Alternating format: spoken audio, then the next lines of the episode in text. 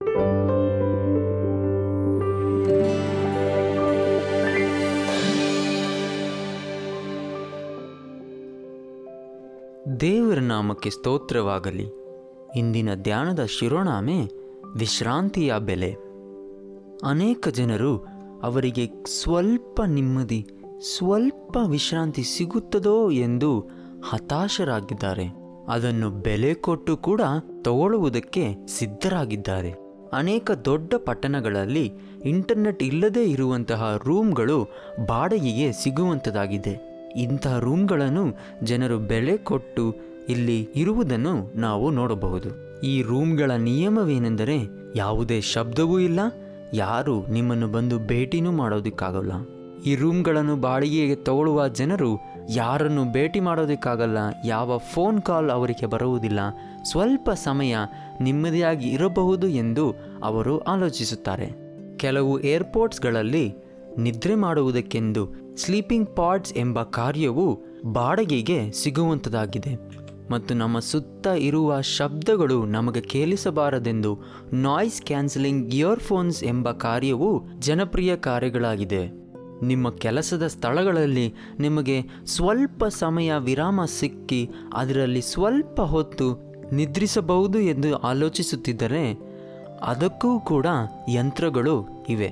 ಅವುಗಳನ್ನು ಕ್ಯಾನ್ವಸ್ ಹುಡ್ ಎಂದು ಕರೆಯುತ್ತಾರೆ. ಇದನ್ನು ನಮ್ಮ ತಲೆಯ ಮೇಲೆ ಹಾಕಿಕೊಂಡು ಸ್ವಲ್ಪ ಹೊತ್ತು ನಾವು ವಿಶ್ರಾಂತಿ ಪಡೆಯಬಹುದು. ನಿಜವಾದ ವಿಶ್ರಾಂತಿಗೂ ಬೆಲೆ ಇದೆ. ಟಿವಿಯಲ್ಲೂ ಮತ್ತು ಯೂಟ್ಯೂಬ್ ಮೂಲಕ ಮಾತಾಡುವ ಅನೇಕ ಸಲಹೆಗಾರರು, ಜನರಿಗೆ ನಿಮ್ಮ ಉದಾರವು ನಿಮ್ಮ ಕೈಯಲ್ಲೇ ಇದೆ.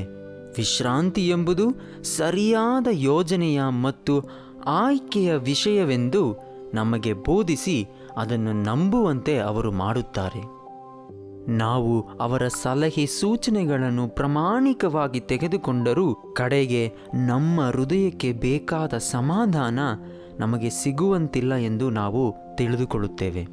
ನಾಲ್ಕನೆಯ ಶತಮಾನದಲ್ಲಿ ಅಗಸ್ಟಿನ್ ಎಂಬವರು ತಪ್ಪೊಪ್ಪಿಗೆಗಳು ಎಂಬ ತನ್ನ ಪ್ರಸಿದ್ಧವಾದ ಪುಸ್ತಕದಲ್ಲಿ ದೇವರ ಕೃಪೆಯನ್ನು ಪರಿಗಣಿಸಿದವನಾಗಿ ಹೀಗೆ ಹೇಳುತ್ತಾರೆ, ದೇವರೇ, ನಮ್ಮನ್ನು ನೀನು ನಿನ್ನಷ್ಟಕ್ಕೆ ಮಾಡಿದ್ದೀಯೆ.